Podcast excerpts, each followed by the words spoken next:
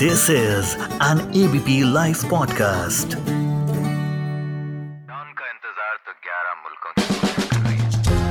बॉलीवुड किससे?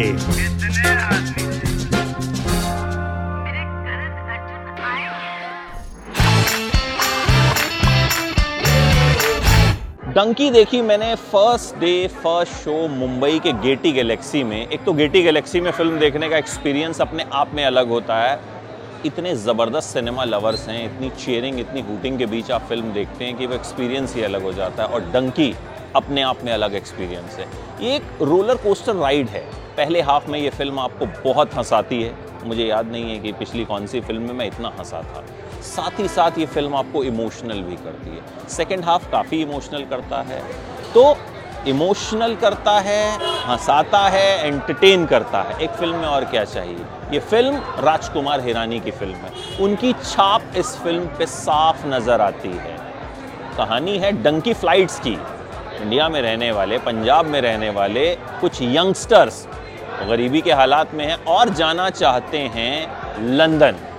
कैसे जाते हैं? सही तरीके से जा नहीं सकते, इंग्लिश बोलनी आती नहीं है, फिर कैसे जाएं? डंकी फ्लाइट्स का सहारा लेते हैं। और जिस तरह से ये कहानी दिखाई गई है ना, कमाल तरीके से। शाहरुख खान फिल्म की जान है, हार्डी के किरदार में है, कहने की बात नहीं। शाहरुख ने कमाल का काम किया है। विकी कौशल जान डाल देते हैं अपने रोल में। मतलब विकी कौशल ने भले कैमियो किया है, लेकिन कैमियो में वो अपना असर छोड़ गए हैं। तापसी पन्नू मन्नू, तापसी ने इतनी शानदार एक्टिंग की है, शाहरुख को इतने शानदार तरीके से कॉम्प्लीमेंट किया है। बुढ़ापा भी दिखाया जाता है सबका, और तापसी उसमें भी कमाल लगती है। मतलब ऐसा नहीं लगता कि ज़बरदस्ती उनके बाल सफ़ेद कर दिए गए हैं। विक्रम कोचर, बंदे ने फिल्म नरेट भी की है और एक्टिंग भी की है। और ये फिल्म इनकी किस्मत बदल देने वाली है। इतना शानदार काम किया है कि मैं बता नहीं सकता। मज़ा आ जाता है इन्हें देख के। अनिल ग्रोवर पूरी तरह से कॉम्प्लीमेंट करते हैं सबको। और ये सब के सब इस फिल्म की जान है। मतलब एक अच्छा डायरेक्टर वो होता है जो हर किसी से अच्छा काम करवा ले। बमन ईरानी ने बड़ा शानदार काम किया है। यहाँ मुकेश छाबड़ा की भी बात करनी ज़रूरी होगी, क्योंकि ये शानदार कास्टिंग उन्हीं की है।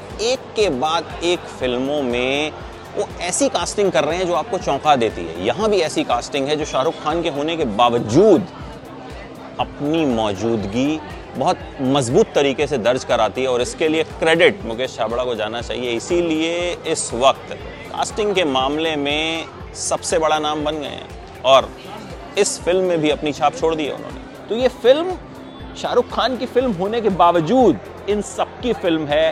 राजकुमार हिरानी की फिल्म है। फिल्म का म्यूज़िक बहुत अच्छा है। फिल्म में एक भी मोमेंट ऐसा नहीं आता जब आप बोर हों, या जब आपको लगे कि चलो ठीक है फ़ोन देख लेते हैं, या फिर बाहर चले जाते हैं पॉपकॉर्न लेने चले जाते हैं। बिल्कुल नहीं। फिल्म थॉरली आपको एंगेज करके रखती है, थॉरली आपको एंटरटेन करती है, और बिल्कुल साफ़ सुथरी क्लीन फैमिली फिल्म है। और मुझे लगता है इस साल की सबसे बेहतरीन फिल्मों में से एक इसे माना जाएगा। और न तो ये जवान है, ना ही पठान है, ये डंकी है। जी हाँ, उन दोनों फिल्मों से बिल्कुल अलग है। और राजकुमार हिरानी से जो एक्सपेक्टेशंस थी वो उन्हें पूरी करते हैं। ट्रेलर थोड़ा सा डिसअपॉइंटिंग था। मतलब ऐसा लग रहा था कि पता नहीं कैसा होगा, कैसी फिल्म होगी। लेकिन जिस तरह से फिल्म को दिखाया गया है, यकीन मानिए ट्रेलर से बिल्कुल अलग है। आपको ऐसा एक्सपीरियंस देती है जो आपको ज़रूर लेना चाहिए। मेरी तरफ से डंकी को मिलेंगे 5 में से 4 stars.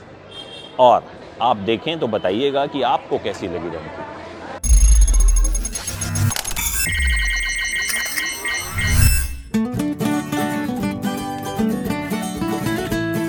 This is an ABP live podcast.